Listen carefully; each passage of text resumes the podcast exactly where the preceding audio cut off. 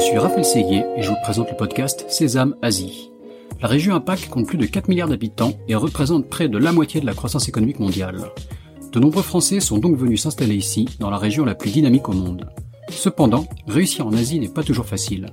C'est pourquoi j'ai décidé de voyager de Hong Kong à Singapour en passant par Tokyo et Shanghai pour rencontrer ces Français qui ont réussi en Asie, percer leurs secrets et les partager avec vous. Si le podcast Sésame Asie vous plaît, n'oubliez pas de laisser 5 étoiles et un commentaire sur Apple Podcast, cela m'aide beaucoup. Je vous souhaite une bonne écoute. Bonjour Joanne. Salut, comment ça va? Très bien, merci euh, d'avoir accepté mon invitation sur Sésame Asie. Euh, on va ouvrir la, Thaïlande avec euh, toi, Joanne, Joanne Fall, donc. Euh, tu es euh, bien connu pour avoir monté la startup euh, GetLinks à 22 ans en Thaïlande. à l'âge de 25 ans, tu, tu levais des fonds d'Alibaba avec la même startup, qui est donc une plateforme de recrutement spécialisée dans la, dans la tech, qui fait aujourd'hui dans les 20 millions de revenus avec une centaine d'employés. Tu n'es maintenant plus CEO de cette entreprise, mais tu gardes un rôle stratégique au niveau du groupe. Tu vas nous expliquer tout ça. Euh, et on va aussi parler de, nombreux projets sur lesquels tu t'investis. Euh, tu es aussi notamment chairman d'Adaptivity, euh, une start-up dans le domaine de l'éducation. Euh, tu as une newsletter euh, The Adaptive Economy avec beaucoup euh, d'informations, beaucoup de sujets passionnants aussi dont on va pouvoir parler. tu investis aussi dans des startups dans le même genre de thématiques, notamment dans le, domaine du climat, dans ce qu'on appelle la climate tech. mais voilà, je vais te redonner la main pour que tu commences à te présenter et à nous orienter dans cette, dans cette diversité de, de projets sur lesquels tu travailles. Donc, s'il te plaît, présente-toi brièvement. Merci, Johan. Bien sûr, merci Raphaël. Euh, donc voilà, Johan, euh, français, je suis né euh, dans le sud de la France, à côté de Nice. J'ai grandi là-bas. J'ai passé ouais, presque dix ans ici en Asie. Hein. ça fait un petit moment maintenant. donc pour ceux qui nous écoutent, si vous avez besoin de contacts en Asie, et spécifiquement en Asie du Sud-Est, dans tout ce qui est le milieu tech et un petit peu Fortune 500 et un petit peu investissement, voilà, n'hésitez pas. Euh, donc, euh, L'appel est le background. Très bien. le, le, background, le background pour, pour moi, c'est j'ai commencé à, à, coder quand j'avais 14 ans. Euh, à l'époque, c'était juste pour jouer aux jeux vidéo. J'adorais World of Warcraft et donc j'ai fait mon premier serveur privé euh, à l'époque et, et j'ai pas du tout continué à coder en tant que, que pro. Hein. C'était juste pour le fun. Mm-hmm. Euh, en arrivant à Paris, euh, le SCP et, ce genre de réseau m'a permis de, découvrir ce qu'on appelait des hackathons. Euh, donc ça, c'était quand j'avais j'avais j'avais 20 ans et j'ai fait j'ai fait pas mal de hackathons à Paris avec Angel Hack et quand j'ai quand j'ai été contacté par Rocket Internet pour pour venir travailler en, en, en, Asie, j'ai accepté. je suis allé bosser chez Lazada qui est aujourd'hui je pense, la, plus grande ou le top 2 euh, plus grande euh, marketplace d'e-commerce en Asie. Euh, et j'ai pas pu m'empêcher de continuer à faire des hackathons. Et de fil en c'est comme ça que j'ai pu rencontrer beaucoup d'ingénieurs, beaucoup de gens qui bossaient avec la data, avec le design, avec ce genre de, digital tools. Et, et ça m'a amené à créer une boîte autour de ça. D'accord. Donc, donc je t'interromps une seconde, mais donc ce qui, ce qui saute aux yeux, c'est tout de suite un, un, intérêt pour la tech, mais côté business. Tu es allé dans les hackathons, toi, en tant que, comment dire, que businessman, pour travailler avec des ingénieurs. quoi. C'est un peu ça l'approche. Euh, quand, quand, je, quand je participais au hackathon, moi, je codais. Euh, ah, tu codais aussi, d'accord. C'était un moyen fun pour moi de, bah, j'étais pas un bon codeur, mais dans les hackathons, euh, un moyen codeur, c'est super utile. Mhm. Euh, c'est du prototypage, quoi. Faut, ouais, faut... Du prototypage, c'était du Meteor.js, c'était du, du Node.js un petit peu à l'époque. C'était juste pour apprendre des nouveaux frameworks. En fait. C'est beaucoup plus fun euh, de commencer à coder sur un nouveau langage avec un, un, un, produit pratique que tu fais en un week-end que de le faire tout seul chez toi sur Code Academy avec avec ta mère qui, euh, qui dit d'aller euh, faire la vaisselle. euh, donc, non, à l'époque, j'habitais plus avec ma mère à Paris, effectivement, mais, euh, mais bon, c'est fun les hackathons pour apprendre à coder. Et c'est vrai que j'avais pas mal d'idées. J'ai toujours, toujours aimé brainstormer avec mes amis en lisant TechCrunch et Gizmodo. Mm-hmm. je rêvais de devenir comme, comme ces gars-là. Et, et grâce, grâce à ça, le, au hackathon, j'ai pu rencontrer des gens super intéressants, des gens brillants qui connaît mieux que moi. Et fil en aiguille, je suis passé du codeur au, business guy dans, dans ces entreprises. Mhm. Mais, mais pour GetLinks, c'est vrai que c'est moi qui connais la première, le premier website à la base, qui était vraiment pas beau d'ailleurs. D'accord. Au niveau donc un, site web qui restait relativement simple, mais donc donc Rocket, t'es passé rapidement. C'est Rocket qui t'a, enfin Rocket Internet. Donc tu peux peut-être, euh, on a peut-être un peu parlé sur le podcast, mais tu peux peut-être redéfinir ce que c'est Rocket, mais euh, qui te fait venir en Asie. Donc tu as, démarré dans quelle région en fait, dans quel pays? Ouais. Euh, alors Rocket Internet, c'est un, c'était, enfin c'est, toujours d'ailleurs parce que c'est, une boîte publique maintenant, mais à l'époque c'était un, incubateur de, de, de boîtes dans l'internet. fondé en Germanie, en Allemagne, pardon, par. c'est un bel anglicisme en Germanie par euh, les, frères Samware qui sont assez connus. Euh, parce qu'ils ont mis un milliard de dollars sur la table pour euh, créer les prochains Amazon dans le monde entier. Donc, ils ont créé l'Amazon d'Asie du Sud-Est, dans lequel j'ai travaillé. Ils ont créé l'Amazon de l'Afrique, qui s'appelle Jomia, qui est la première IPO tech de l'Afrique. Et, ils ont créé pas, pas, mal d'autres boîtes, Zappos, etc., des boîtes en gros de e-commerce. Et le, le, rêve, c'était aller changer le monde en, permettant de, de, de, de, en permettant en, en permettant d'avoir des, des, millions de, jeunes euh, entrepreneurs et commerçants qui vont pouvoir devenir euh, des online sellers en fait et mhm. du coup qui vont pouvoir gagner de l'argent et qui vont pouvoir être économiquement inclus dans le capitalisme. Et, avec des euh. projets, en reprenant souvent des concepts comme Amazon qui avaient déjà marché euh, sûrement, souvent aux États-Unis et en les appliquant dans des zones euh, en, développement, on va dire. C'est un peu ça le concept de base. Quoi. Exactement, des mhm. pays en voie de développement et en amenant le knowledge et la team. En fait, bon, ce qu'ils faisaient, c'est qu'ils recrutaient des gars comme moi ou même mille fois plus d'expérience que moi euh, en Europe, en Allemagne, au UK et France, et ils les envoyaient voilà, au Nigeria ou euh, au Vietnam ou au ah Singapour. Ah ils allaient vraiment chercher des talents pour les envoyer, d'accord. Ouais, ouais. Et euh, ils avaient une équipe de super héros qui, qui était, qui était vraiment l'équipe full-time de Rocket et qui, eux, étaient allés de pays en pays, en fait. Et ils allaient dans le pays, ils montaient la boîte en, en 100 jours et ils recrutaient 300 euh, personnes et ensuite ils allaient monter une autre boîte dans notre pays. Donc c'est vraiment euh, incroyable à cette époque. et moi, je, moi, je suis arrivé juste après l'équipe de la founding team. donc c'était la boîte était déjà, je pense, il y avait 400, 500 personnes. Mm-hmm. bon, maintenant, Lazada, il y a, il y a plus de plus de 6000 personnes, je crois. Donc c'est quelque chose d'un autre niveau.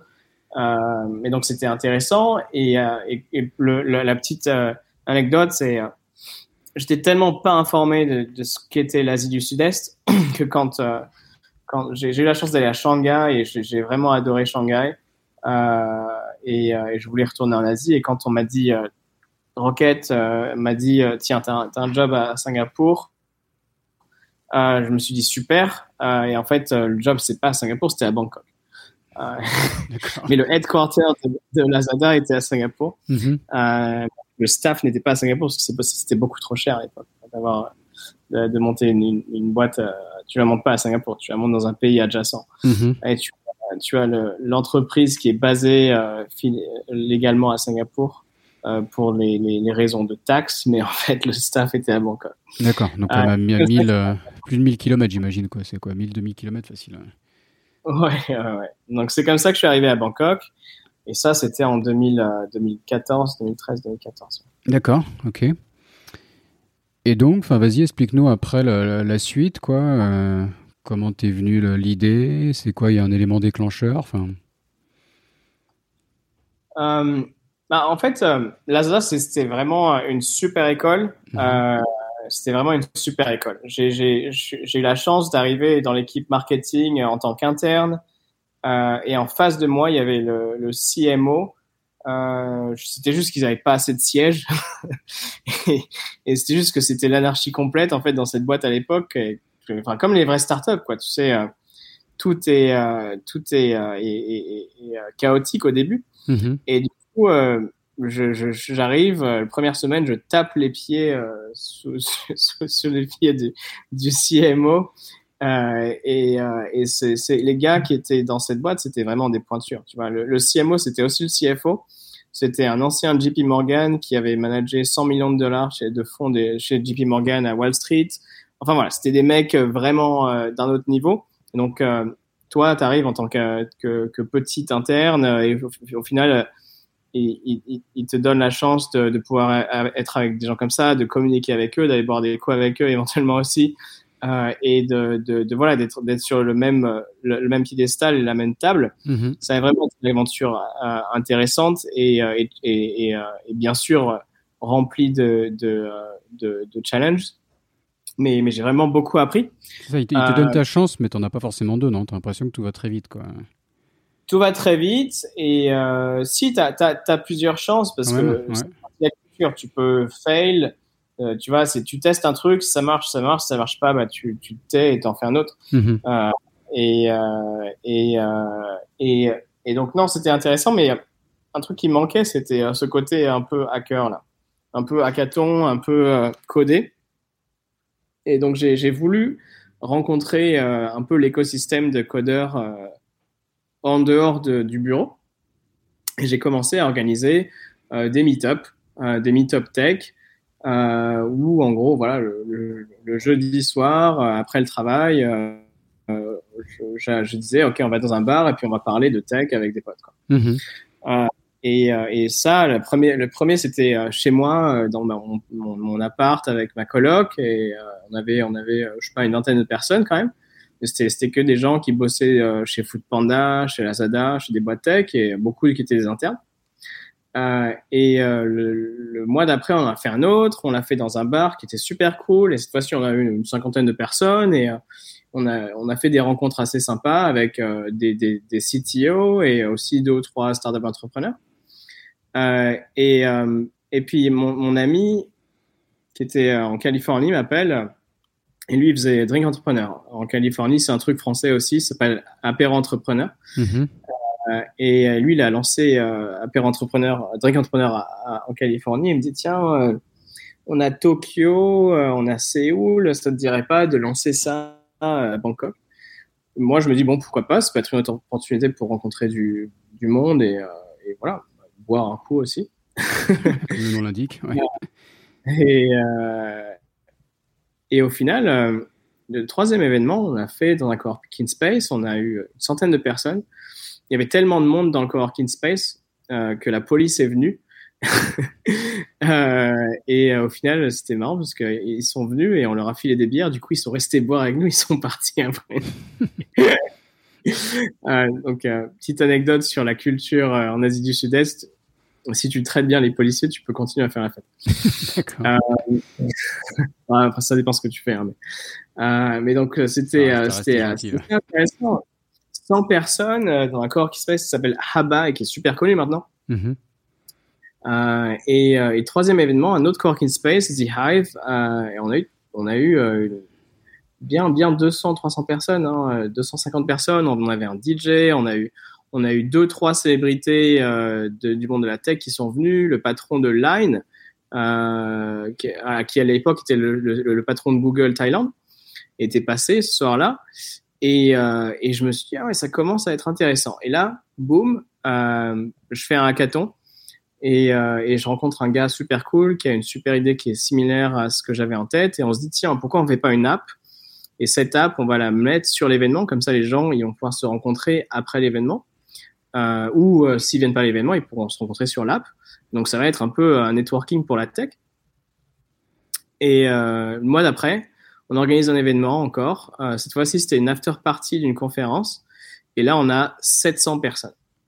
Et comment tu fais à chaque fois le, chiffre double à chaque fois C'était organique ou, ou est-ce que tu remuais ciel et terre pour recruter quoi? C'est ça le truc en fait, c'est que on n'a pas eu à faire grand chose pour être honnête. À l'époque, j'avais 22 ans, j'étais pas très, euh, j'étais pas très taille, j'étais pas très local du tout, euh, j'étais pas très smart, j'avais zéro expérience en, organisation d'événements. En fait, je, à ce moment-là, je me suis dit, il y a quelque chose. Il y a quelque chose qui, euh, qui est assez exceptionnel, qui est en train de se passer. Euh, et il y a quelque chose que qu'il faut que j'analyse parce que parce que c'est peut-être c'est peut-être quelque chose qui pourrait m'amener quelque part. Mm-hmm. Et réfléchissais un petit peu et et, et, j'ai commencé à, réfléchir. Peut-être que c'est en 2014. Peut-être qu'il se passe en 2014 ici à Bangkok quelque chose que j'ai déjà vu auparavant, quelque chose qui, euh, qui s'est passé euh, à Paris, euh, à Londres et dans les pays où j'étais à l'époque, dans les années 2007 et quelques, qui est la création de l'écosystème startup et de la création de l'écosystème tech. Mm-hmm. Quand j'étais à Paris, j'avais eu la chance de faire un internship à Numa, qui à l'époque s'appelait le Silicon Sentier, The Family, bon, là, le camping. Donc j'avais fait le démodé du camping, euh, etc. Et, ça, c'était le premier accélérateur tech euh, de France. Et, euh, et en fait, c'était au tout début, quoi. Tu avais Roxane Varza, tous ces gars-là, on se connaissait parce que c'était les premiers gars qui organisaient des meet-up à l'époque à Paris. Mm-hmm. euh, et, et, je me suis dit, en fait, ce que j'ai pu vivre en tant qu'étudiant euh, à Paris, peut-être que c'est en train de se reproduire euh, à Bangkok et que maintenant, bah, je suis un adulte, donc il y a peut-être plus de choses à faire. Et c'est peut-être pour ça que, que cet événement est en train de grandir exponentiellement. C'est que les, le, pays tout entier est en train de découvrir ce que c'est la tech, ce que c'est euh, Facebook, TechCrunch, euh, ce que c'est que les VC, ce que c'est que les accélérateurs. Ça, c'est le bon timing quoi, entre les, investisseurs qui sont là pour investir, les startups qui démarrent, les talents, que ce soit au niveau euh, codeur, business, etc., qui cherchent des, opportunités. Enfin, il y, avait ça, ça commençait avec l'or, quoi. Tous, tous les éléments étaient se réunissaient au bon moment, quoi exactement. Et notre mhm. événement était euh, un peu euh, bah, le, le, seul, le premier en fait. Euh, et je pense que c'est juste ça. C'est juste pour ça qu'on a triplé, qu'on est passé de, de 20 personnes dans mon, chez moi, dans mon appart, à 50, à 100, à 300, à 700. C'est juste que ça se passait avec ou sans nous et on était juste les premiers à faire quelque chose qui, qui, qui supportait cette demande. En fait. Mhm. et quand j'ai réalisé ça, je me suis dit, putain, il y a un truc, il y a un truc à faire là. Et, euh, et, il faut que je, faut que je le saisisse parce que bah, c'est super fun. et j'avais aucune idée euh, de ce que ça allait devenir, mais je sentais qu'il fallait que je continue à faire cet événement. Je sentais qu'il fallait que je crée euh, quelque chose euh, autour de l'événement sur une plateforme pour connecter les gens de manière plus dense. Et, du coup, c'est ce que j'ai fait. J'ai quitté la Zada et, je suis rentré en France. Et en revenant en France, je me suis dit, allez, c'est bon, on va continuer à monter cet événement tous les mois. On va le grandir euh, dans d'autres villes en Asie du Sud-Est avec euh, des, gens, euh, des amis que je vais rencontrer sur le, sur le tas. Et on va créer une app. et du coup, on s'est dit, boum, on va créer le LinkedIn de la tech en Asie du Sud-Est. Et c'est là où Lynx, à l'époque, Lynx est né. Mm-hmm. et donc ça, c'était en 2014. D'accord. Et donc tout de suite avec cette idée d'utiliser cette, cette application, d'avoir une, une, sorte de plateforme. Et, euh, et, ça a marché, quoi, parce que enfin, il faut, il faut construire l'app, il y a un côté tech. Et après, il faut la faire vivre. Donc, tu avais ce, ce, début de. Voilà, de, ça a commencé à marcher au niveau de ces, ces événements. Donc, c'est un bon début. Mais de là à faire passer les gens sur une app, c'est encore une étape en plus, quoi. Comment, comment ça s'est ouais, passé en fait, ça n'a pas trop marché, pour être honnête. Euh... Ah euh, pour être honnête, ça n'a pas trop marché. J'ai dépensé tout ce que j'avais de côté et j'avais pas beaucoup de côté euh, parce que je suis, pas très, j'étais pas très riche, mes parents sont pas riches non plus, donc euh, j'avais j'avais 15, 17 000 euros, je crois, sur mon bank account à, à l'époque. J'avais économisé euh, des, des, des, des, sites que j'avais codés en freelance à Paris pour gagner un peu de sous et puis tout le reste, toutes les économies. j'ai dépensé tout ça en un an et même pas en fait en, sept mois j'avais des sous de côté, mais ce qui s'est passé, c'est que j'ai eu, euh, un problème. J'ai perdu 5000 euros d'un coup. Mhm. Et, euh, et, du coup, je me suis retrouvé vraiment presque à la rue, avec 50 euros sur mon compte. et plus de sous, et le loyer à payer, et mon colocataire qui se casse, et, qui, et mes deux colocataires qui partent le même mois. donc c'était assez assez euh, très difficile. Ça, c'était euh, c'était euh, février 2014, 2015 quelque chose comme ça. Mhm. pour mon anniversaire en plus, la semaine de l'anniversaire. D'accord. Il prend tout dans la tronche le même jour ou la même semaine. Et, et j'ai eu la chance à cette semaine de, de rencontrer quelqu'un qui, a, qui, qui m'a vraiment changé la vie. Je vais vous raconter comment. alors j'étais là, plus de sous, j'ai mes développeurs, on, on est, on est, j'ai mon CTO, j'ai mon, j'ai mon cofondateur CMO, on est quatre dans la boîte, c'est, c'est moi qui paye les développeurs.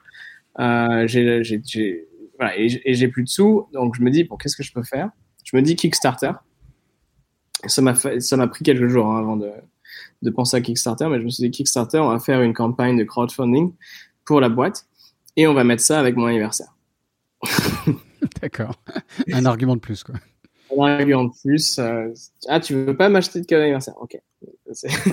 Personne ne va me dire non pour me, me filer 10 balles pour mon anniversaire. Mhm. Euh, c'était l'idée et euh, c'est une idée complètement débile, pour être honnête. J'allais dire que c'était risqué, quoi. Le côté Kickstarter pour financer une boîte comme ça semblait compliqué, mais vas-y, explique.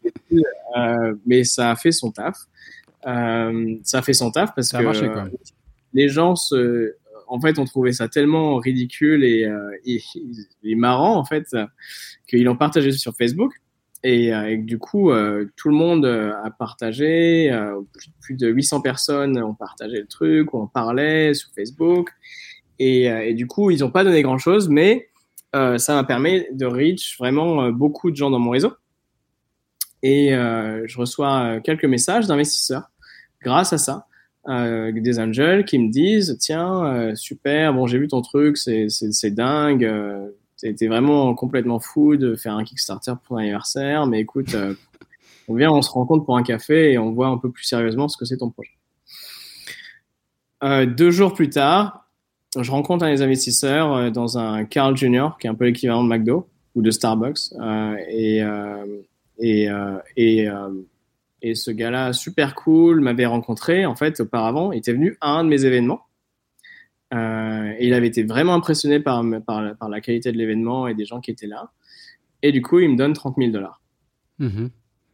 Enfin, il, a, il, il, investit dans ta boîte quand même, non? Il te, il te donne... Investit 30 000 dollars pour, euh, bien sûr, un pourcentage de la boîte. Mhm. Et ça m'a permis de commencer et de, de, de recommencer euh, avec plus, euh, voilà, sur un bon et, grâce au Kickstarter quelque part, quoi. moi, j'ai aussi l'expérience d'une campagne de, de crowdfunding euh, qui n'a pas servi à grand chose, mais en fait, c'est un outil de communication super, quoi, parce que quand on fait un, Kickstarter, ou en France, moi, c'était un Ulule, tu peux aller voir tout le monde, tu peux avoir les médias, et un projet qui en soi n'est pas intéressant devient intéressant juste parce que c'est un, c'est un Kickstarter. Enfin, j'exagère, mais il y a un peu de ça, quoi. Ça donne une raison de communiquer, quoi. Donc, euh, Bien sûr. je souligne un peu ton, ton expérience. Je pense que c'est pas, c'est pas, c'est pas inutile, quoi. Ouais. Ouais. Ouais, ouais, c'est un bon outil marketing. En fait, ça permet de, de donner une excuse pour mobiliser tout ton réseau. En plus, euh, je crois que j'ai même envoyé euh, à tous les emails de mon Gmail, euh, même les gens qui étaient, enfin mon prof de, de l'école primaire a, pu potentiellement recevoir l'email. Quoi. J'espère qu'il avait gardé un bon souvenir de toi en tant qu'élève. Ouais, ou pas, je sais pas, mais je pense que oui. Et du coup, euh, il m'a envoyé un message d'encouragement, ce qui était assez marrant. Euh, au pire, tu reçois des messages d'encouragement de tes professeurs d'école primaire et de collège, et au mieux, tu réussis à collecter des fonds. Mm-hmm. Euh, donc, donc voilà, donc c'était c'était assez funky, mais c'était ça s'est passé. Et je pense que la page est toujours sur, euh, sur le, la, plateforme. C'est Indiegogo, hein, c'est pas Kickstarter. Je pense que si vous tapez Johan Fall Birthday Startup, vous, pouvez trouver le truc. Et vous verrez le, les images. J'étais vraiment, fou à l'époque. Hein. Je me dis, je pourrais plus faire ça Ça donne envie d'aller voir, là. C'est vrai que je sais pas ce que tu as fait pour, ah pour, pour, euh, pour, ameuter autant de monde. Mais euh, ok. Et donc là, tu avais 30 000 dollars. Donc voilà, ça, là, ça repartait. Tu avais de quoi payer un peu ton staff. Ça donnait quelques, quelques mois de, de visibilité, quoi. Voilà. Euh, et, euh, et, puis c'est très encourageant. C'est très encourageant de enfin euh, quand tu commences une boîte au tout début, que tu as t'as pas de tu vois t'as pas de ressources, t'as pas de famille dans le pays, t'as pas de tu vois ma, famille en France comprenait rien à ce que je faisais. Ils me disaient mais, rentre en France ou va bosser dans une boîte corporate. Donc ça fait du bien d'avoir un peu de support concret euh, et, et, ça permet de, à l'époque, euh, voilà, c'était le début de, des startups. Il y avait zéro startup ici, ou peut-être qu'il y en a eu trois ou quatre, et ça s'appelait même pas des startups, tu vois. Mhm. Donc ça, ça, ça, ça, permet de, voilà, de faire partie du truc et ça donne de l'énergie. Et avec cette énergie, là, on est arrivé à quelque chose qui, qui est vraiment a été extraordinaire. Euh, en, en, en, quatre, quatre étapes. Première étape, on a fait, avec les 30 000 dollars, on a, on s'est dit, bon, si les gens ils veulent de la tech, ben, on va leur donner de la tech. Euh, donc, on a décidé avec mes cofondateurs d'importer le concept de South by Southwest, euh, qui est une conférence super cool, euh, conférence tech super cool euh, aux US. Et on s'est dit, on va faire le South by Southwest d'Asie du Sud-Est. On va commencer par Bangkok. Et en l'espace de quatre mois, on, a, on a recruté 80 internes. et on a monté une conférence de 5000 personnes à Bangkok. Mm-hmm. Euh, ça, ça, a été vraiment un truc incroyable parce que ça nous a permis de bah, bah, d'être vraiment la boîte euh, qui, qui, connectait les gens à Bangkok à l'époque euh, autour de la tech. Donc on avait une trentaine, 40 speakers, on avait Google, Facebook, GitHub, tout, Uber, tout le monde était, était dans cette conférence en tant que speaker ou sponsor. On avait même Lazada du coup, euh, mon, mon, ancien employeur qui, qui, qui a sponsorisé l'événement et euh, qui est venu. Euh, et en fait, on a, on a plugué ça avec, avec une tu, job. tu vas vite là. Comment, comment tu, en quelques mois, avec des moyens très limités, tu fais ça quoi? Il y a un peu de, de, fake it till you make it ou comment tu sais quoi ton secret? Pour être je sais plus. j'en ai mhm. aucune idée comment on a réussi à faire ça. Et je me dis, tu vois, quand je repense à cette, Avec le recul, tu, tu, te dis comment est-ce qu'on a fait quoi? Je sais pas comment j'ai fait pour faire tout ça en fait. Mhm. en l'espace d'un an, même pas, c'était six mois euh, j'ai, je pense, c'est, tu vois, il y a, y a, beaucoup de gens qui disent euh, entreprendre, c'est euh, quelque chose qui, il te faut des ressources, etc. Et, et c'est vrai que, tu vois, si j'avais attendu d'avoir 40 ans pour entreprendre, bah, j'aurais, j'aurais pas eu besoin de lever de l'argent puisque j'avais 40 000 dollars à mettre, tu vois. Mm-hmm. Mais en termes d'énergie, je pense que c'est ça, c'est vraiment un atout pour les jeunes entrepreneurs. C'est l'énergie que tu as quand tu as entre 20 et 30 ans, tu l'auras plus après, quoi. Euh, et la créativité. Euh, enfin, j'avais vraiment la dalle en fait. Donc, euh, avoir même un peu d'inconscience, quoi. Quelque part, tu fais des choses qui sont presque un peu folles, mais quand ça marche, bah, c'est génial, quoi. C'est de l'inconscience. Mhm. et, tu vas voir, ce que je vais te dire après, c'est encore plus inconscient. Parce que ça, cette conférence de 5000 personnes, on a fait 70 000 dollars. Du coup, on s'est pas arrêté là. Mhm. donc complètement inconscient. on a réussi à, doubler le cash qu'on avait avec ça. Et on a créé une job board où on a mis euh, des, jobs et les, boîtes qui pouvaient avoir une booth pendant l'événement de la conférence, en fait, ils avaient des job posts gratuits. Et c'est comme ça qu'on s'est rendu compte qu'en fait, euh, il, y avait un, business euh, autour de job posts et autour de recruter des ingénieurs. à partir de là, grâce à ça, en fait, complètement inconscient, je me suis dit, bon, bah maintenant, sky is the limit. Euh, j'ai appelé à Y Combinator et Fire Startups. Mm-hmm. Euh, et, euh, et, écoute, on a eu la chance de passer l'interview à 3 heures du matin et d'être pris. Et du coup, trois mois plus tard, bah, on était en Californie. D'accord. Avec, 125 000 dollars de, de Fire and Startups. Et on était la première boîte tech de Thaïlande et probablement une des premières en Asie du Sud-Est à aller euh, en Californie dans l'accélérateur de Fire Startup US. Mhm. qui est un des, un des plus gros, euh, c'est quoi, incubateur, accélérateur de startup euh C'est le plus gros. Enfin, il y a, y, a, y, a, y, a, y a Y Combinator qui est, qui est peut-être considéré le meilleur, mais voilà, Startup, c'est le on, a, on a eu Benjamin, Benjamin Macro, que tu connais peut-être de Malaisie, qui vient d'intégrer Y Combinator sur le podcast récemment. Exactement. Mm. Donc, donc ça, c'était vraiment complètement inconscient et, et incroyable.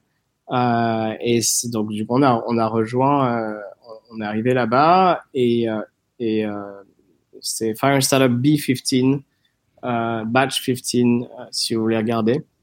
Il y a les photos et, c'était c'était vraiment une, une, expérience incroyable parce que je suis passé de, je suis interne chez Azada dans une boîte d'e-commerce. Euh, je suis fondateur et CEO d'une d'une boîte qui est dans Fire Startups euh, dans la Silicon Valley. C'était vraiment un truc un, truc de fou. Quoi. Comment ça se passe quoi? Tu passes un certain temps là-bas et ils t'incubent à distance? Enfin, tu es loin de ton marché pendant une certaine période. Tu as une sorte de formation voilà, où on te on t'accélère. Tu as des mentorships, tu as des, as des programmes, tu as des cours, en fait. C'est comme un MBA. Mm-hmm. Sur place, tu dors et tu bosses toute la journée, tu apprends toute la journée, tu rencontres des gens dans la tech toute la journée. Et tu as accès à un euh, réseau aussi, j'imagine, quoi, tous les, tous les, tous les alumni de, de, de l'incubateur. Oui, ils ont des, des mentors, c'est des alumni, ou les mentors, c'est, euh, ils viennent faire des speeches et tu leur parles, tu leur prends le, tu leur prends les contacts, tu les vois pour des cafés. C'est c'est super intense, ça dure entre 3 à 6 mois. Et euh, est-ce que c'est pas un peu décalé quoi? Eux, ils doivent être très quand même centrés Amérique, donc euh, toi en, tant que Français qui parle d'Asie du Sud-Est, tu vois, est-ce qu'il n'y a pas un petit décalage parfois? Il y, a, toujours un décalage. Mhm. Déjà le fait que, je sois français et que je monte une boîte en Asie du Sud-Est et que je sois euh, aux US, ça fait beaucoup. c'est qui, c'est qui cette alien quoi? Euh, mais, mais en fait, j'ai appris à jouer de ça. Tu vois, un jour, pendant Fire Startups, il y a le, président de. de c'est un, un, truc de fou encore. Le président euh, d'Indonésie qui passe euh, par Fire Startup et, du coup, euh, on était la seule startup d'Asie Sud-Est dans le batch et du coup, euh, il nous parle et, et le gars, quand je lui ai dit qu'on était de, de, Bangkok et que j'étais français et qu'on était ici, il a halluciné. Et du coup, il m'a fait un high five. D'accord. ce que tu fais quand tu comprends pas euh, ce qui se passe, tu, fais des high five avec tout le monde et du coup ça passe en fait. D'accord. Une autre astuce à retenir. Tu rencontres un alien, tu fais un high five quoi. Tu, tu lui dis pas bonjour. euh, donc voilà. Donc j'ai été un peu le high five à, à cette époque et euh, je, les, les, les, trois prochaines années après ça, ça a été euh, ça a été ça. ça a été, les gens ils comprennent pas qu'est-ce que je fous là, qu'est-ce qu'un Français à moi de black euh, il fait en Asie? Et du coup je fais des high five et du coup bah ça passe. euh, donc, on est revenu euh, on est revenu de Bangkok avec 700 000 dollars, de Fire Startup avec 700 000 dollars qu'on a levé grâce à un, un VC japonais qui s'appelle Cyber Agent Ventures, qui est la plus grosse boîte de gaming au Japon s'il y a des gens qui sont dans le gaming.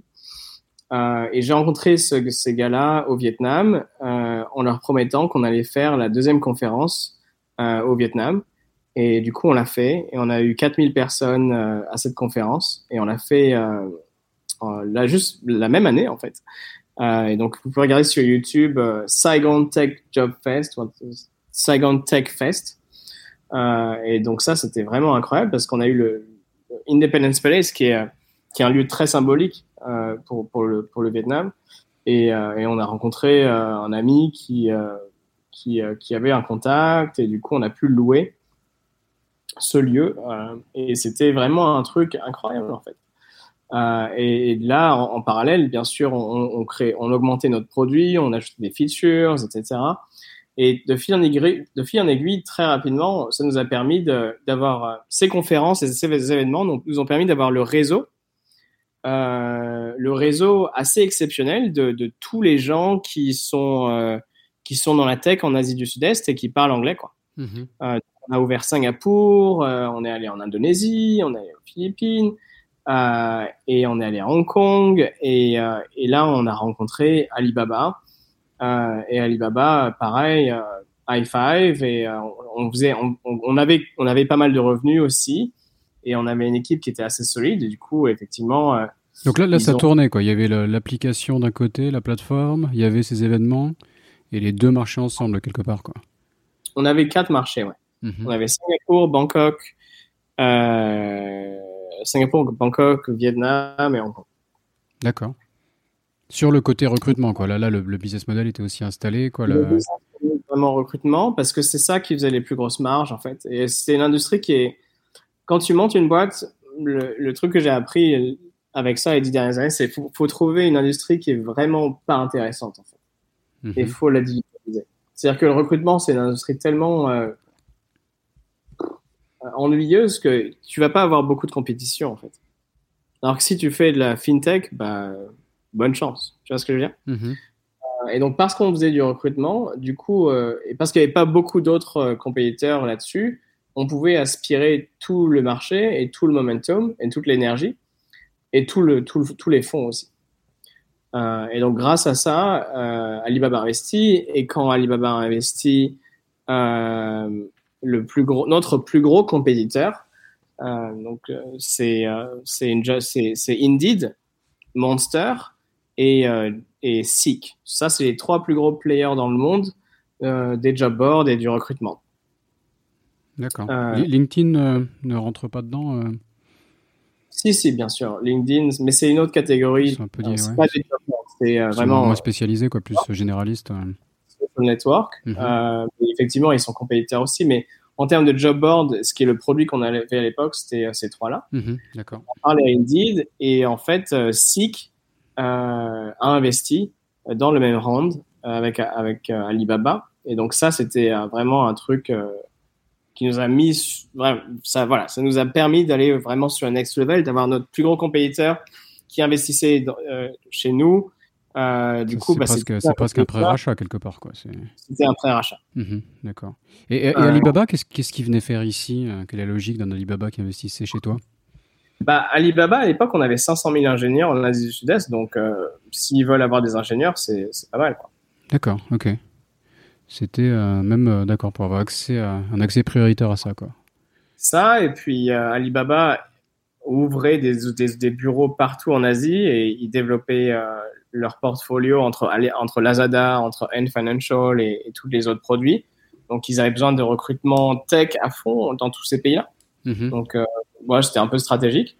et puis, et puis effectivement, l'accès aux ingénieurs.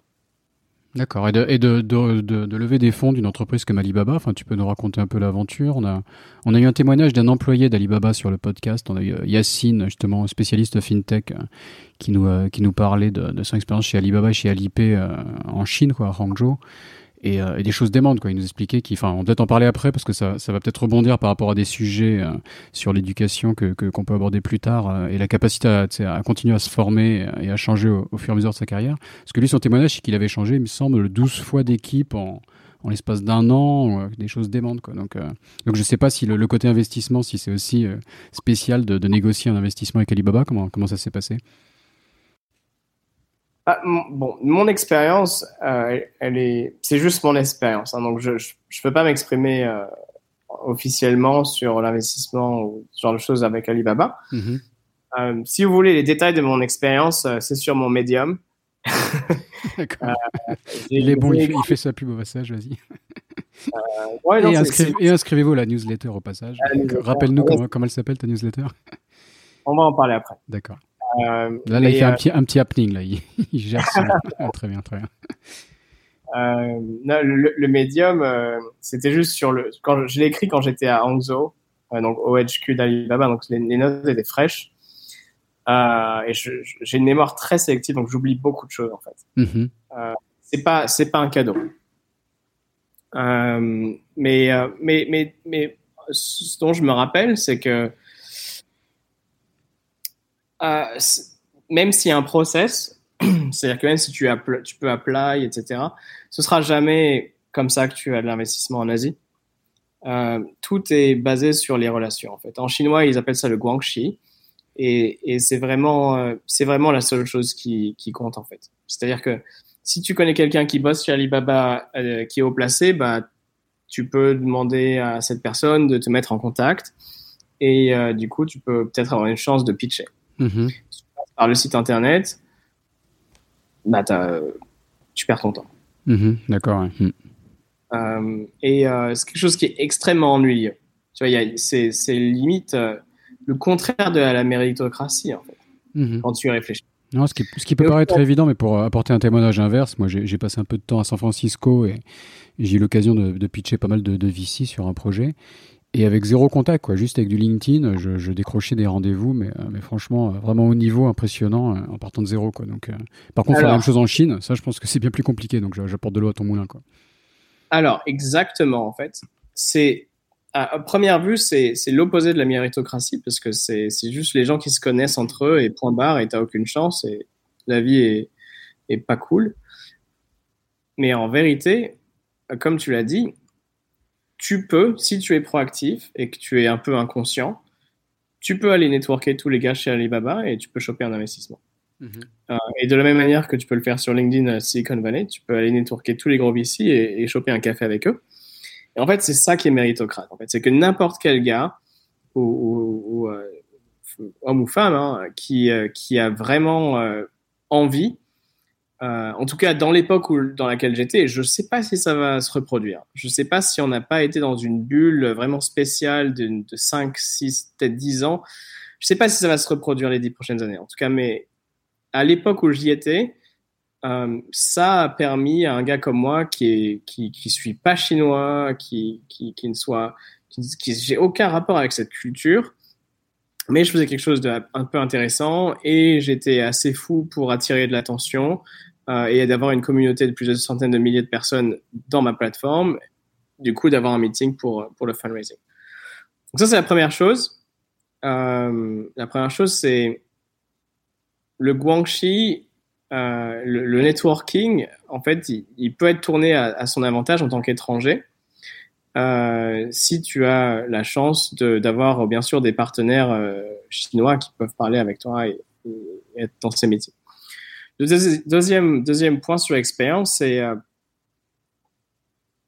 en fait dans la tech, il y, a, il y, a, quelque chose qui est assez extraordinaire, c'est les, les gens quand ils connaissent pas un sujet, ils vont être, euh, ils vont être assez ouverts en fait à, écouter les gens qui sont plus jeunes. Donc, euh, dans une culture euh, normale en Chine, quelqu'un de 23 ou 24 ans qui, qui, vient parler, il est très junior, donc il n'a pas le droit à la parole en fait. Mhm. c'est les seniors qui ont le droit à la parole. Mhm. Et ça, c'est en temps normal. Et en fait, parce que nous, on faisait quelque chose qui était tech, et qui était spécial, euh, et donc les gens, les seniors n'avaient aucune idée, ils nous donnaient la chance de leur apprendre en fait, et de, de, de nous écouter pour, euh, pour, pour, voilà, pour, pour qu'ils s'en sachent plus et pour qu'ils fassent partie du truc en fait. Et donc ça, c'est vraiment euh, la chance que on a pu avoir à l'époque, qui nous a permis de, de décrocher cet investissement, c'est qu'on on leur apprenait les choses de la tech. Mmh à un moment où même Alibaba euh, voulait apprendre des choses de la tech en Asie du Sud-Est sur le côté HR. Hmm. Euh, donc, on pouvait briser ce, ce, ce plafond de, de, de, la culture euh, de seniorité euh, qui est en Asie très présente. Et, euh, vous connaissez bien sûr au Japon, mais en Chine, c'est la même chose. Grâce à cet aspect tech, donc on écoute les jeunes parce qu'ils connaissent plus, ils connaissent la tech. et je pense qu'aujourd'hui, ça, ça n'existe plus. Si tu vas, si tu parles de, si tu parles de, de, digital ou de e-commerce à quelqu'un, euh, aujourd'hui, enfin, c'est tellement mainstream, c'est plus intéressant. Mais aujourd'hui, je pense qu'il y a deux topics qui, vont être là pour les 5-10 prochaines années. C'est euh, la deep tech. Donc, si tu es jeune et que tu parles de deep tech, les gens vont t'écouter. Mm-hmm. euh, et si tu es jeune et que tu parles de sustainability tech, les gens vont t'écouter aussi. Donc voilà, donc ça c'était le deuxième mm-hmm. point qui nous a permis d'avoir ces meetings. Et, euh, et troisième point, je pense que c'est euh, c'est vraiment être régional en fait. C'est qu'on était la plupart des boîtes en Asie Sud-Est, elles, elles, couvraient un pays euh, et c'est tout. Mais elles étaient vraiment les winners de Spade. Tu vois, il y avait des, des boîtes super belles qui étaient le numéro un à Singapour par exemple, mais elles étaient qu'à Singapour. Et nous, on était dans quatre pays où on avait vraiment des, quatre bureaux avec avec tu vois une centaine de personnes et, et on faisait de l'argent dans, chacun des pays. Donc ça, c'est quelque chose qui était assez unique et donc qui nous a permis de, décrocher Alibaba à l'époque. Est-ce que c'est suffisant aujourd'hui euh, pour lever de l'argent? Euh, Je ne sais pas. Euh, Est-ce que c'est suffisant euh, aujourd'hui pour euh, être une unicorn? Je pense pas. Mais à l'époque, ça nous a permis de, de, de, de, passer ces milestones en tout cas. D'accord. Et quand tu dis nous, tu avais un, un, partenaire qui était thaïlandais, c'est ça à l'époque? Bien sûr, j'avais un partenaire chinois, deux partenaires thaï. D'accord. Parce que ce qui est, ce qui est assez, euh, assez unique, quoi, enfin, de, de, de monter des business avec des partenaires asiatiques, c'est pas, c'est pas évident. Et euh, je sais pas, j'ai remarqué, enfin, donc tu l'as fait avec succès, euh, semble-t-il. Euh, tu as recruté un CEO qui est hongkongais, c'est ça maintenant, dans, pour GetLinks? Ouais. alors en fait, notre, notre, notre cofondateur chinois, c'était, c'était lui. À l'époque, il était CFO. Donc, mhm. il s'occupait de la finance et euh, des trucs légaux euh, euh, où moi, j'étais pas super à l'aise. et, et, de fil en aiguille, on s'est passé le, le, comment on dit déjà, le, feu. Le flambeau. le flambeau, voilà, merci. et du coup, quand, quand j'ai décidé de, de, step down il y a deux ans, lui, il a repris et il fait un super boulot. Mhm. Donc on est, on est toujours on est toujours en, en contact très clos, euh, mais c'est euh, libérant de pouvoir, euh, tu sais, gérer une boîte de 150 personnes pendant 6 ans, c'est c'est vraiment vraiment fatigant. on peut imaginer, ouais. Et, les gens, ils, surtout à, ton âge, on t'imagine que tu apprends en faisant quelque part, quoi. Donc. C'est ça, en fait. quand tu vois les choses à la télé ou les, les, gens, tu vois, Mark Zuckerberg et tout, tu, tu, tu vois pas, mais la vérité, c'est que Zuckerberg, il gère pas sa boîte depuis euh, 10 ans. Il a, il a Sheryl Sandberg qui fait ça pour lui. Mm-hmm.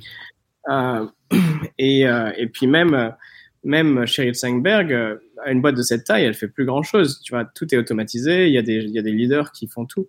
Mais quand c'est une boîte qui est, qui est de 100 personnes, t'as pas la chance d'avoir tous ces managers qui sont euh, qui font tout pour toi en fait parce que t'as pas levé assez d'argent et la boîte est pas assez grande donc tu es dans cet entre deux mm.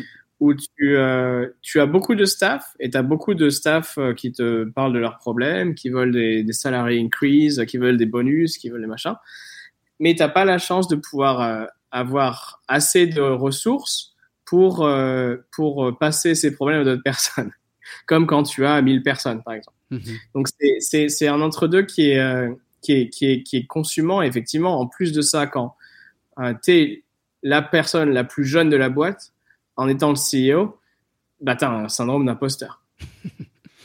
donc ça, c'est encore plus fatigant. Mhm. Euh, et, euh, et, et, donc, euh, donc, je recommande à tout le monde de, commencer l'entrepreneuriat aussi jeune qu'ils le peuvent, mais en même temps, trouver quelqu'un pour récupérer le day-to-day de votre business dès que vous pouvez. Euh, sinon, vous allez avoir un cancer. c'est ce qu'on voit souvent, quoi, qui est même organisé par les, investisseurs, ou souvent quand on voit le CEO de 25 ans, on se dit mais, mais comment il fait quoi? Parce qu'on peut être brillant, mais bon, l'expérience, ça se remplace pas non plus. Donc, euh, et il place souvent ce, qu'on ce que j'appelle un garde-chiourme. Il, y il y a souvent un, vieux de la vieille, enfin qui est pas si vieux, hein, qui, peut avoir, qui peut avoir 40 ans, mais, mais qui est là un peu pour euh, voilà, tenir, tenir la baraque. Quoi, euh, mais toi, donc, il n'y avait pas ça. Donc, est-ce que tu as trouvé quand même des mentors euh, qui t'ont aidé? Est-ce que tu as eu des. Comment tu as, géré ça quoi? Bah, premièrement, mon cofondateur hongkongais, il a été un peu toujours le, plus vieux de l'équipe, euh, et donc avec le plus d'expérience. Et il a toujours été un peu cette personne. Comme tu disais, le garde chaume, il était là. Après, lui, ce qu'il ce qui, ce qui a, c'est qu'avant, il faisait un autre business en même temps. Un business vraiment traditionnel, électronique il vendait de l'électronique euh, de Chine euh, en Asie du Sud-Est, donc c'était un truc vraiment classique. Donc il n'était pas full time. Mhm. Et on le gardait euh, sur le côté, et il faisait, il faisait ce qu'il avait à faire. Et de l'autre côté, bien sûr, euh, l'expérience que j'avais pas, ça a été rencontrer des gens. à chaque fois que je, sortais, c'était pour aller rencontrer des mentors, des investisseurs qui me connectaient avec des mentors. Euh, et ça, dans, les quatre pays où on était. Donc, à l'époque, il n'y avait pas le Covid, j'étais dans l'avion toutes les semaines. Et, euh, j'avais la chance d'aller à, des conférences pour parler euh, sur scène, voilà, entre 100, 1000, 2000 personnes euh, parfois. Et c'était, bien sûr, quand tu, quand tu parles sur scène avec 1000 personnes, il y en a bien un ou deux qui, est, qui vient te voir et, et qui est un mentor et qui, qui te partage leur expérience et qui t'aide. Et du coup, ils investissent dans ta boîte ou bien tu deviens ami avec eux. Donc, c'est une expérience humaine incroyable. Le seul problème, c'est que ça va tellement vite que tu n'as pas le temps d'absorber et de vraiment euh, connecter ou, ou, leverager sur ce que, tu, ce que tu as autour de toi, en fait. Mm-hmm. Et c'est pour ça qu'en 2019, je me suis vraiment rendu compte, j'ai beaucoup trop de gens dans mon réseau euh, qui sont géniaux, intéressants, et, je, ne leur donne pas ce, qui, euh, ce qui desservent, en fait. Mm-hmm. et, et c'est pour ça que je voulais ralentir un petit peu euh, pour pouvoir euh, vraiment voir ce que je peux faire avec mon réseau et comment je peux aider les gens dans mon réseau. Euh, et je pouvais pas être en train de gérer le day-to-day à 100% et, et mon réseau en, même temps. Mm-hmm. C'est quelque chose qui est pas possible. Euh, quand tu es quand tu quand es quand es CEO, tu tu vois, as 150 personnes à payer tous les mois. C'est euh, si si tu si t'as si, si t'as pas de cash, euh, c'est c'est c'est voilà, c'est toi qui es responsable. si, si tu as un, défaut de paiement à gros client, bah, tu, peux, tu as, un délai de salaire, tu peux pas faire ça. Donc, tu as toujours ces, ces, ces, ces day-to-day operational concerns qui, te, qui, qui, sont, qui sont comme une, épée de Damoclès et, et, et ça, ça, te, ça te bloque de vraiment d'être créatif et, de, et de, de, donner ton temps aux autres. Et, et, c'est frustrant parce que les gens, ils t'envoient des messages sur LinkedIn, ils t'envoient des messages sur Facebook, tu leur réponds jamais, mm-hmm. tu leur réponds euh, deux semaines après. Et les gens, ils deviennent fous parce qu'ils se disent, euh, c'est qui ce, ce gars-là qui se croit, que, pour, pour, qui se prend pour quelqu'un d'important? Alors qu'en fait, c'est juste que tu es, es, en train de burn-out. on peut vite, vite être débordé, c'est clair. Quoi. Et, donc, à un moment, tu as décidé de, donc de, prendre un peu de recul et tu as travaillé sur d'autres sujets. Je crois qu'il y a eu plusieurs acquisitions, ça, qui ont été réalisées par l'entreprise. Donc, euh, quand j'ai quand décidé de, de step down de CEO, ça m'a permis d'avoir une, une vision plus large ou plus holistique de ce qui se passait euh, et, euh, et de, de, de, de, comment utiliser mon temps à bon escient. Donc, ce que, ce que j'ai réalisé, c'est que, de une, euh, on a eu la chance, on a eu beaucoup, beaucoup de chance euh, les premières années, mais on n'allait peut-être pas avoir cette chance les années qui viennent. Ça, c'était en 2019. Mm-hmm. Euh, et donc, il fallait qu'on restructure l'entreprise pour qu'elle soit profitable et pérenne, malgré qu'il y ait de la chance ou pas. Donc ça, c'était la première des choses, euh, réfléchir à comment est-ce qu'on peut restructurer la boîte pour dépenser moins de cash euh, et être, euh, être solide en cas de tempête.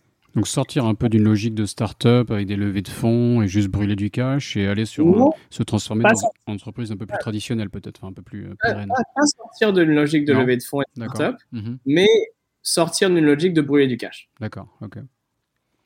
Euh, donc ça, c'était la première des choses. Et à l'époque, on, on, brûlait beaucoup de cash. À un moment, on était à 300 000 dollars par mois. Euh, donc c'est pas rien. Mm-hmm.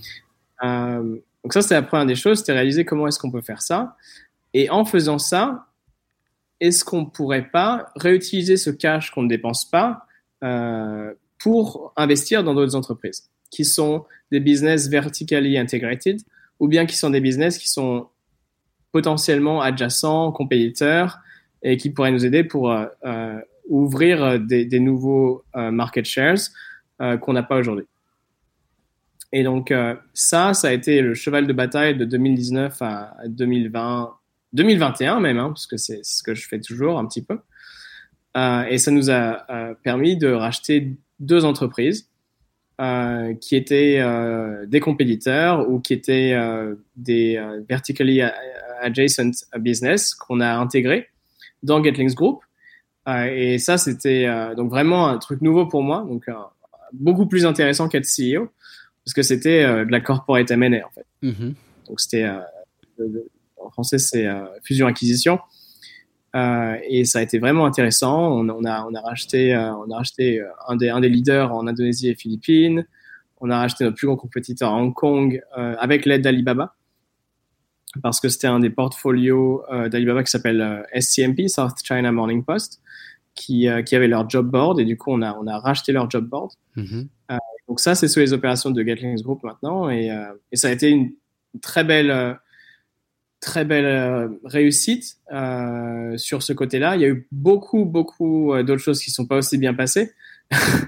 mais, mais ça, en tout cas, c'est quelque chose dont je suis très fier. Et, et si j'avais pas été sorti du rôle de CEO, j'aurais jamais eu la chance et l'idée de faire ça. Donc des, des rachats d'entreprises, donc avec des activités assez similaires, mais sur d'autres marchés. Avec quoi la logique d'être juste plus gros et de dominer la région? Quelle était la, la stratégie derrière quoi? Non, exactement. C'est juste, on veut être le numéro 1 D'accord. en Asie. Ok. Et, comment ça se passe concrètement? Toi, tu, tu, tapes à la porte du CEO de ton concurrent, tu fais salut, tu dis est-ce qu'on peut discuter? Enfin, comment comment abordes la question? Comment ça comment ça se démarre ce type de discussion? En général, euh, encore une fois, ça va être du réseau. Mhm. Donc, euh, et en général, quand tu parles de CEO à CEO, euh, c'est un peu un combat de coq. ouais. Donc euh, ce qui se passe, c'est que tu parles de CEO à CEO et ensuite tu demandes s'ils ont besoin d'aide et ensuite tu parles aux investisseurs du CEO. Et eux, ils vont dire si le CEO a besoin d'aide. Et ensuite, euh, tu vois s'il y a quelque chose. Et en l'occurrence, pour nous, on, avait l'info que ces boîtes euh, étaient en difficulté financière euh, et qu'elles levaient de l'argent. Et du coup, on leur a proposé d'investir d'abord et ensuite de reprendre la boîte. Mm-hmm. Et ensuite, euh, l'intégration, enfin, vous êtes intégré sous une même entreprise maintenant ou ça reste un peu des entités quand même différentes? Et si, et si oui, l'intégration s'est bien passée quoi? Alors, intégration bien passée, ça dépend de, de, ce que tu veux faire. En fait, un truc qui est très important en Asie, c'est vraiment la localisation. Donc, pour nous, garder la marque, euh, c'était un des assets qu'on voulait acheter. Donc, on a voulu garder les marques de ces boîtes. Par contre, euh, tout ce qui est euh, le back-end est maintenant intégré. Euh, le management est intégré, le payroll est intégré, la finance est intégrée. Mais garder les marques, pour nous, c'était quelque chose qui était valuable. donc, donc c'est ce qu'on a fait. dans quelle optique? Aujourd'hui, Getlinks, on a levé une très grosse série A qu'on n'a pas annoncée, euh, en plus de la série A qu'on avait déjà levée euh, il y a plusieurs années, on a relevé euh, pendant, dans ce qu'on appelle un bridge. Mm-hmm. mais on l'a pas annoncé parce qu'on n'était pas assez fiers.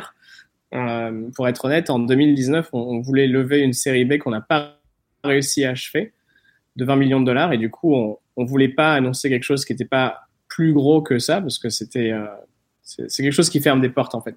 Mm-hmm. Euh, donc, euh, donc on a levé un bridge qui, euh, qui, est, qui, qui, était très conséquent et qui nous a permis de faire ces investissements.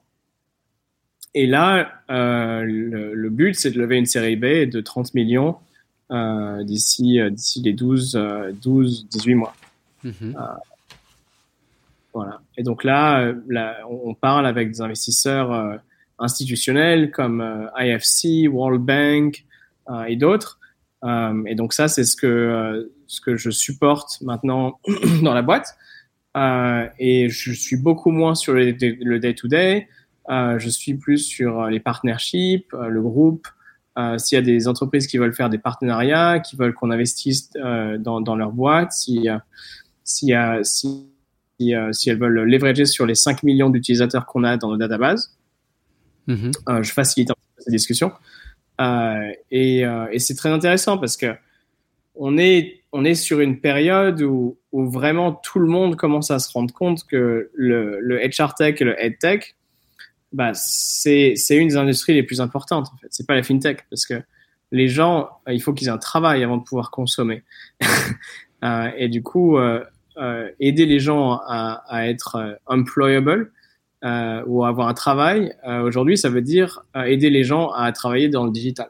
Mhm. Parce que les plupart des jobs sont reliés d'une façon ou d'une autre dans le digital. même un job de, de food delivery, il va utiliser Grab ou il va utiliser Uber Food. donc au final, c'est dans la c'est un employé de la digital economy. Et, et, donc mhm. pour nous, avoir prêché ça et créé notre religion autour de ça les dix dernières années, ça nous permet d'être euh, d'être euh, euh, un client ou un candidat légitime pour aider les prochaines les prochains millions de personnes à rentrer dans la digital economy en Asie du Sud-Est. Donc c'est c'est génial. C'est quelque chose qui est qui est, qui est génial et, et j'espère que qu'on va pouvoir continuer à aider plus de gens à rentrer dans la digital economy parce que c'est c'est vraiment meaningful en fait. C'est tu quand tu aides quelqu'un à avoir un travail, même un part-time, tu, tu, les aides à générer un revenu de, de plusieurs milliers de dollars par euh, par, par mois qui vont pouvoir euh, euh, financer bah, des enfants, une famille. Euh. donc c'est quelque chose qui est vraiment concret en termes d'impact. Mm-hmm. ça j'aime bien. Et, tu, et donc quand tu fais là donc on t'abordes un peu le sujet d'après de, de, certaines des activités donc qui touchent à l'éducation aussi. Et donc l'idée c'est pas seulement de continuer à se, à se former, euh, Adaptivity, tu me, tu me dis, donc l'entreprise dont tu es le chairman, j'avais compris qu'il y avait cette idée de continuer à se former parce qu'on est dans un monde qui change vite et donc euh, il y, a, des challenges pour continuer à se former. Mais il y a aussi cette idée de, former des gens à entrer dans la dans l'économie digitale, quoi. Donc même à, apprendre d'apprendre à coder jusqu'à des, des, formations plus simples. Tu avais l'air de citer même un livreur Uber, Uber qui avait qui éventuellement besoin d'être formé. Euh, bah, en fait, ce qui m'a frustré le plus euh, les dernières années quand je travaillais avec Getlings, c'est que bon, au début, j'arrivais pas à, à, faire de l'argent avec Getlings. Mm-hmm. Ensuite, on a réussi à faire de l'argent. Euh, et quand on a réussi à faire de l'argent, on, on, aidait des gens à faire encore plus d'argent. C'est-à-dire qu'on aidait les gens à avoir un salaire. Euh, et quand on aidait ces gens à faire un salaire, ce, que, ce dont je me suis rendu compte, c'est que c'était toujours les mêmes. Euh, et que ces gens gagnaient vraiment beaucoup d'argent le, salaire euh, dans la tech en Asie du Sud-Est, il, est sept fois plus élevé que le, average median salary. Mm-hmm.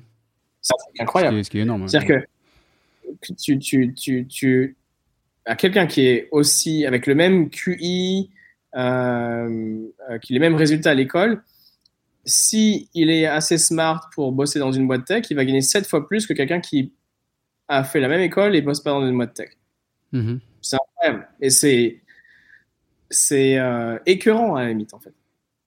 En tout cas, moi, ça m'a écœuré parce que je, je viens d'un milieu euh, un milieu euh, un milieu comment on dit déjà en français modeste et je voyais autour de moi tous ces jeunes Thaï, Malaisiens, Indonésiens, Vietnamiens pauvres et je les voyais euh, travailler au 7-Eleven euh, dans des conditions euh, d'esclavage moderne en fait. Mhm. Alors que alors qu'ils avaient gradué, alors qu'ils avaient été diplômés bah, d'ingénieurs. Mhm.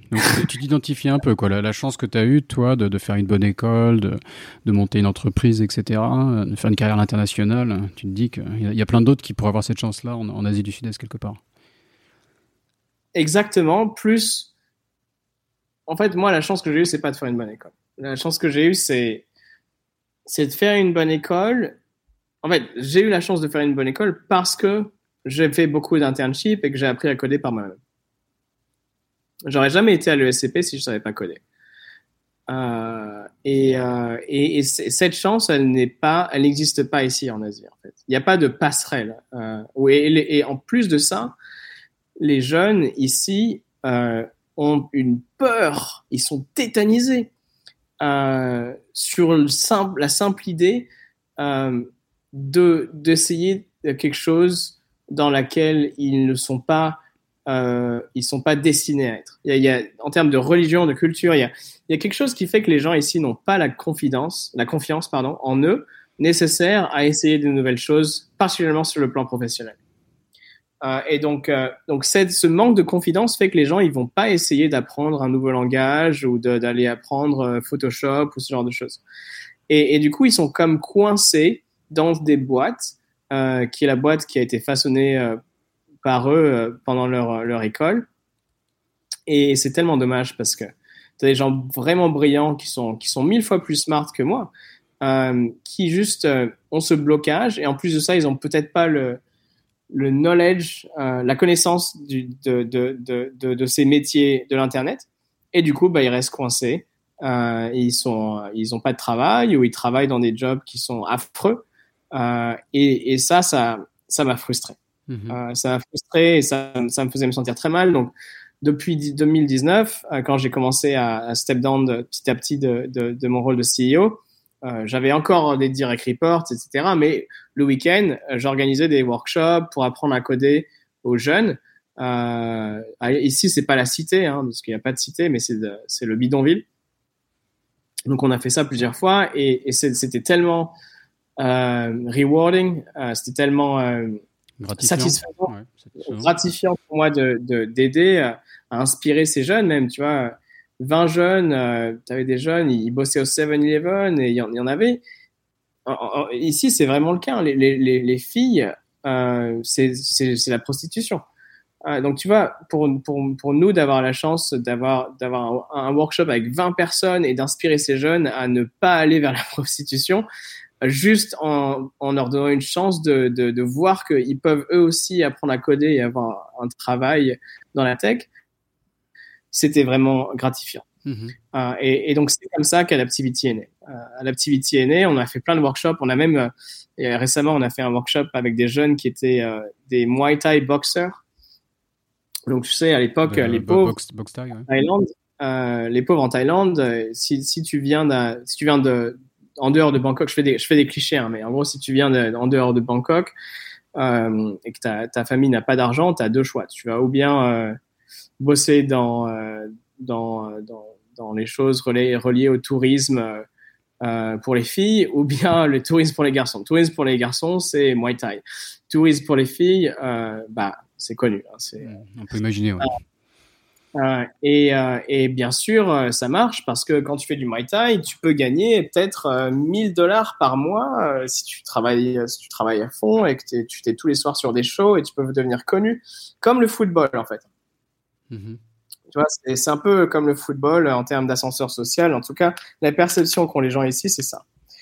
Euh, de la même manière, si tu es une fille jolie, tu peux gagner 3000 dollars par mois assez facilement.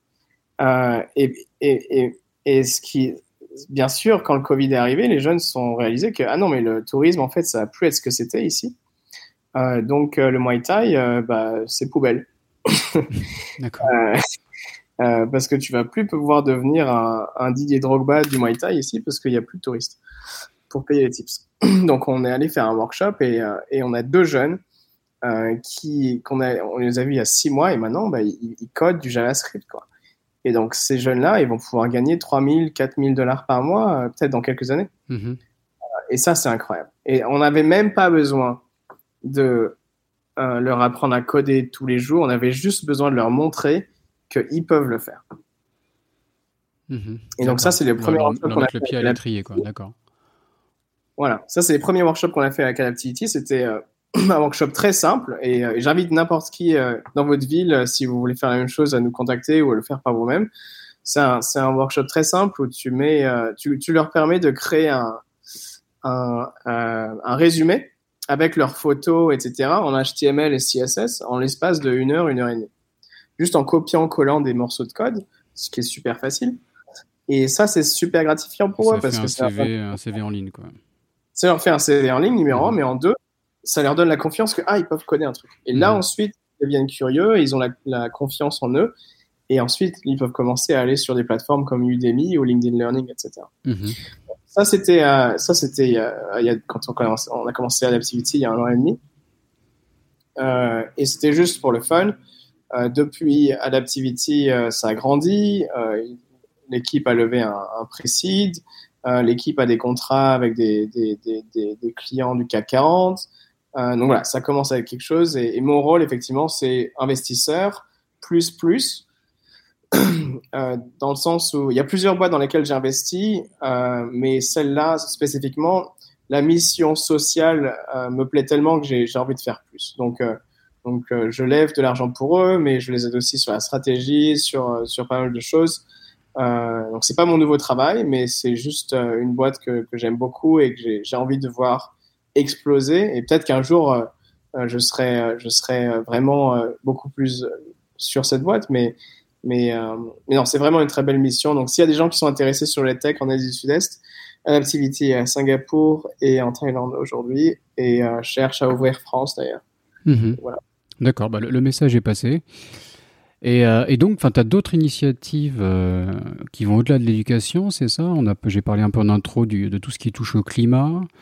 Euh, donc, quel est, qu'est-ce que tu es en train de faire comme investissement? Quels sont tes différentes, euh, les différents projets sur lesquels tu travailles? Et, est-ce que tu peux expliquer d'une manière cohérente un peu? Est-ce qu'il y a une cohérence dans, dans l'ensemble que tu essaies de construire?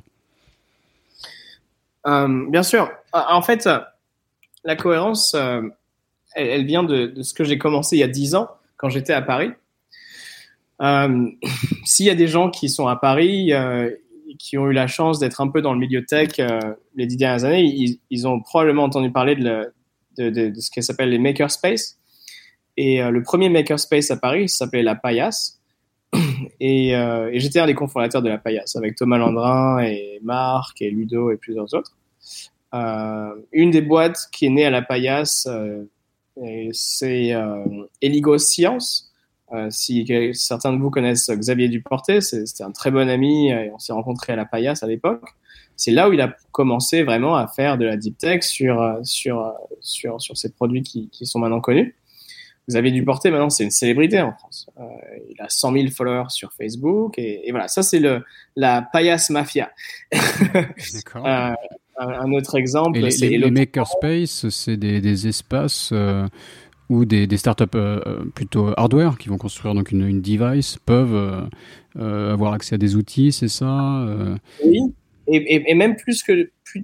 à l'époque, c'était même pas des startups, c'était juste des projets. quoi. Mhm. C'était des gars qui voulaient apprendre à faire du hacking un peu hardware ou du biotech, comme Xavier par exemple. Et voilà, c'est ils allaient à la paillasse pour rencontrer des, des scientists ou pour, pour avoir un, un, labo où ils pouvaient faire des trucs euh, un peu illégal d'ailleurs, euh, très illégal même. Mhm. on avait la, la, quadrature du net avec la paillasse à l'époque, tu vois, qui est le plus gros réseau de hackers en France. Donc, mhm. donc voilà, c'était ces groupes-là, c'est la paillasse mafia. Et, et en fait, donc la paillasse, c'était la première boîte que j'ai montée et c'était une NGO. C'était une, une, une ONG, pardon.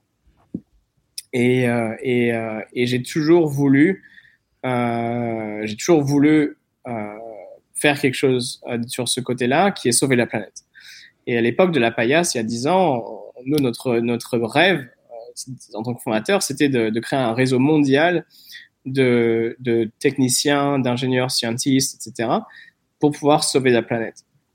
Euh, et, euh, mais à l'époque, au final, euh, on était juste une bande de hippies Euh, et, euh, et, on n'était pas connus, on n'avait pas de sous. Euh, donc, c'est pas allé très loin, la paillasse. c'est resté une NGO et on a, on a, on a éduqué des entrepreneurs qui aujourd'hui sont, sont très successful. Hein. Il y a, tu pourras regarder, il y a plein de projets super intéressants qui sont nés de Hello Tomorrow, par exemple. Euh, mais voilà, ça n'a pas été le, ce qu'on voulait. Et juste parce qu'on était trop jeunes. Euh, et, et j'ai toujours voulu et ça a été toujours mon, mon but de, de, de, créer quelque chose de assez meaningful euh, pour pouvoir euh, avoir l'autorité euh, et euh, le réseau euh, et l'expérience pour pouvoir ensuite vraiment créer ce, ce, ce, mouvement pour sauver la planète. Mm-hmm. Et, et c'est là où aujourd'hui, je pense que après, après avoir créé ce que j'ai créé en Asie, j'ai un réseau assez décent ici. Euh, j'ai pas beaucoup de gens que je connais en France, mhm. malheureusement, parce que j'ai j'ai assez, euh, j'ai pas beaucoup passé de temps les dix dernières années en France, mais mais j'ai envie maintenant de reconnecter avec la France euh, et justement avec ce nouveau projet. Euh, qui est euh, l'ambition que j'avais les dix dernières années. Et du coup, j'ai consolidé tout ça dans un livre qui s'appelle The Adaptive Economy, qui explique euh, ce que euh, je pense, euh, est ce que les, les, les, 900 personnes que j'ai interviewées sur le sujet pensent euh, de euh, ce qui va se passer les 30 prochaines années euh, et de là où euh, les entrepreneurs, avec les investisseurs et les ingénieurs, peuvent intervenir pour sauver le climat. Donc ça, c'est The Adaptive Economy et, et à partir de ce, ce, livre, en fait, on, on a un projet qui est le projet Atlas. Euh, et le projet Atlas, Atlas c'est le dieu qui, euh, qui soutient la planète, euh, en tout cas en vérité qui soutient le ciel pour qu'il ne s'effondre pas sur la planète. Mm-hmm. Aujourd'hui, quand on parle de climate change, on parle beaucoup du ciel, donc c'est une analogie marrante. le projet Atlas, c'est un accélérateur, un fonds d'investissement et une communauté qu'on est en train de faire naître. Et ça, c'est mon projet pour les dix prochaines années. Donc l'argent que j'ai réussi à, faire grâce à GetLinks, je l'ai réinvesti euh, dans Atlas et dans ce fonds d'investissement euh, qui est un fonds Sustainable Tech. Euh, et ce fonds d'investissement investit dans des entreprises qui font partie d'un accélérateur. Donc on, a, des batchs qui commencent. Euh, là, on a, une, dizaine d'entreprises dans lesquelles on va investir et on a cinq entreprises on on a déjà investi. Et euh, les membres de cet accélérateur et ses fondateurs et ces, personnes qui supportent l'émergence de ces entreprises euh, elles, euh, elles sont euh, ce qu'on appelle la society, la société Atlas. Et, et donc, c'est un réseau social privé qui est en ligne, sur lequel vous pouvez candidater. et les critères, c'est très simple. Il faut, faut aimer la tech et aimer la planète. C'est assez large. c'est assez large et on veut être, on veut être assez large parce qu'on veut être citoyen. On veut, on veut permettre non seulement à des, des milliardaires euh, comme ceux qui ont investi dans GetLinks de pouvoir participer au projet Atlas, mais on veut aussi euh, avoir la chance d'avoir des étudiants qui, qui, qui, juste veulent faire quelque chose de bien et, et cherchent peut-être un peu de, de, de meaning euh, dans, leur, dans leurs actions euh, pour qu'ils puissent rejoindre ces projets. Euh, et là, récemment, on, on, vient de lancer ça, hein, c'est très jeune, ça, fait, ça a été lancé en février, donc il y a un mois et demi, deux mois. Et on a eu notre premier membre euh, honoraire euh, qui est euh, qui est qui est Robert Downey Jr. Donc ça, ça a été vraiment incroyable. Euh, je sais pas si tu as vu Avengers, mais ah, D'accord, bah c'est lui dans la parce que j'ai vu le screenshot de toi en train de lui parler. J'ai cru que c'était quelqu'un qui lui ressemblait, quoi. J'ai pas, ok, j'ai pas tilté. Ouais, ouais c'est lui. D'accord. donc on a, on a Iron Man en tant que, que, membre honoraire de, de Atlas Society et c'est quelque chose qui est vraiment incroyable en fait. Donc encore une fois là, je sens qu'on est sur un cycle de, comment, comment, comment, comment, tu comment est-ce que tu as réussi à le convaincre Tu vas me dire que c'est encore le réseau on, recommence sur. Euh, je sais pas, je sens que, tu vois, la chance que j'ai au début de Gatling, là, je sens qu'elle est, elle y est sur Atlas. Euh, donc voilà, je suis super excité. Euh, on a, on a, ça a été, ça a été incroyable d'avoir, d'avoir Robert Johnny Jr. Bien sûr, c'était, c'était pas facile. Hein, ça a pris plusieurs semaines avant de réussir à le convaincre qu'il rejoigne. Mais en fait, ce qui se passe, c'est qu'il vient de lancer un fonds d'investissement Sustainability Tech mm-hmm. de 200 millions de dollars. Et donc Atlas, c'est un des partenaires euh, donc les, entreprises euh, qui émergent d'Atlas pourront éventuellement être investies par euh, son fonds d'investissement. donc aujourd'hui, on a, on a quatre partenariats avec des fonds d'investissement différents sur la partie accélérateur. Donc les, les boîtes qui passent par l'accélérateur ont une chance, en tout cas plus, plus élevée, de, de, parler avec le fund manager de, de ces fonds-là. Mhm, d'accord. Donc pour, pour, en savoir plus, le site internet c'est theatlascapital, c'est ça .com? Voilà. Très simple. Euh, ok, ok, super. On a parlé de plein de projets différents. Donc euh, la newsletter, la newsletter est aussi sur le même site. Euh, on, peut avoir un aperçu du livre. Il y a un livre aussi qui est disponible. J'imagine que la newsletter.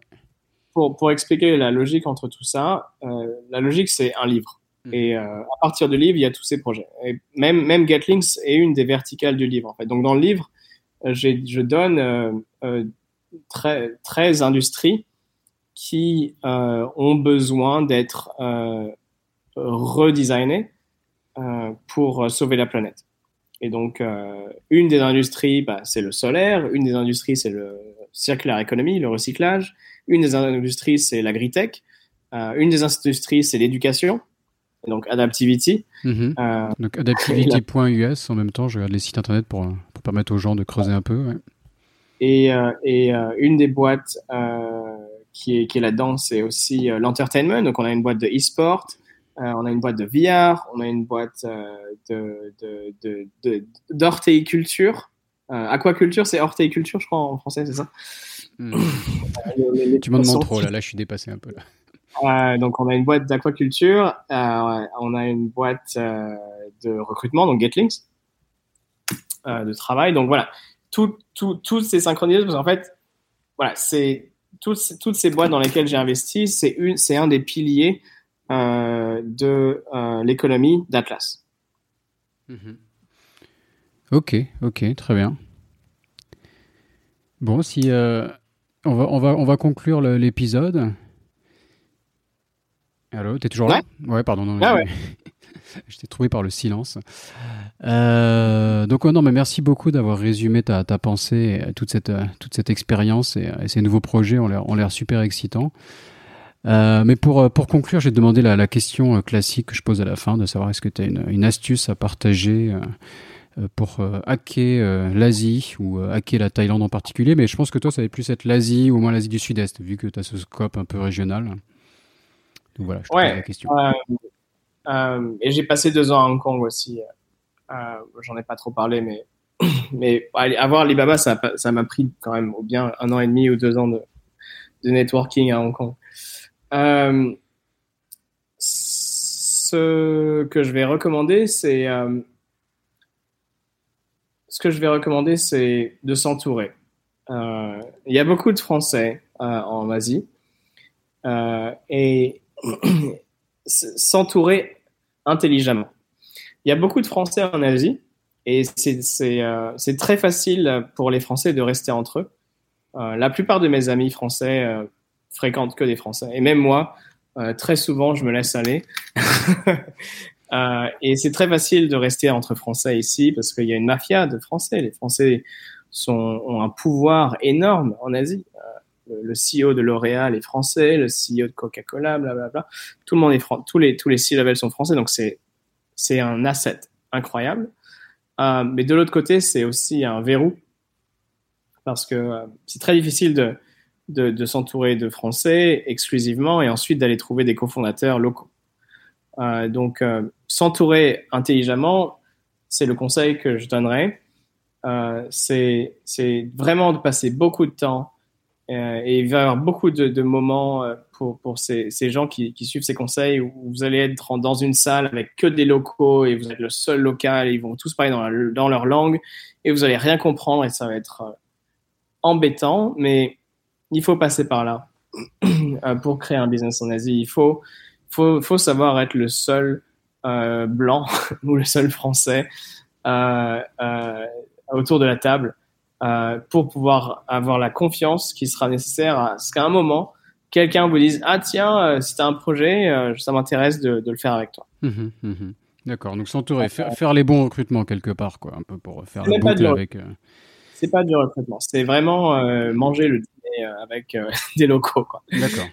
Non, non, mais je veux dire dans le sens, c'est, enfin, c'est du recrutement au sens large du, du terme, quoi. C'est-à-dire que de, de, trouver un partenaire, c'est aussi un recrutement quelque part. Enfin, tu vois, faut, ouais, c'est vrai. Il faut, vrai. il faut réseauter, il faut avoir les bons contacts, et à la fin, il faut, voilà, faut savoir, en, en, en, quelque sorte, clore le deal quand tu démarres une relation avec quelqu'un, même professionnel, ouais. quoi.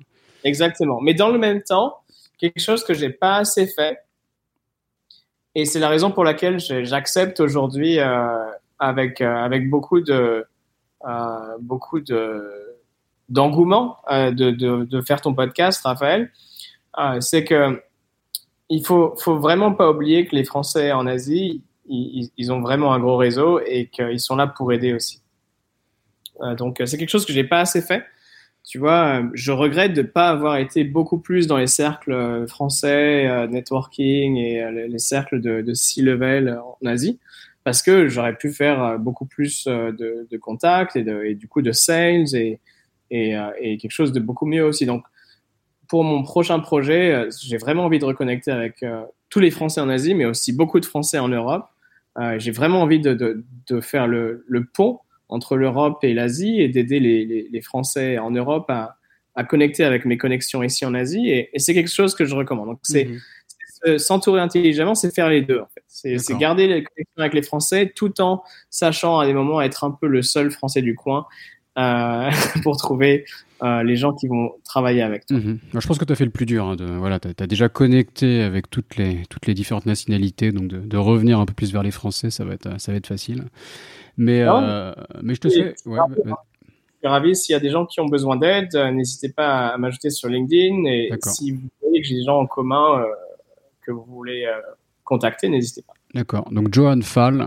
Fall, ça s'écrit F-A-L. Johan, D-J-O-A-2-N. Je pense que ouais. tu dois être le, le, seul sur LinkedIn, assez facile à trouver. euh, ok, super. Bah, merci beaucoup, Johan. Le message est passé. En tout cas, n'hésitez pas à connecter avec, euh, avec Johan. Avec Johan, pardon. Euh, voilà, merci beaucoup. Je te, je te souhaite bonne chance sur la suite. Salut. Santé. Bonne chance à tous. Bye bye. Cet épisode de Sésame Asie est maintenant fini. Si vous êtes toujours là, c'est que ça vous a sûrement plu. N'hésitez donc pas à laisser 5 étoiles et un commentaire sur Apple Podcast, cela m'aide beaucoup. Pour me contacter, le plus simple est de m'ajouter sur LinkedIn, Raphaël Séguier, S-E-G-H-I-E-R.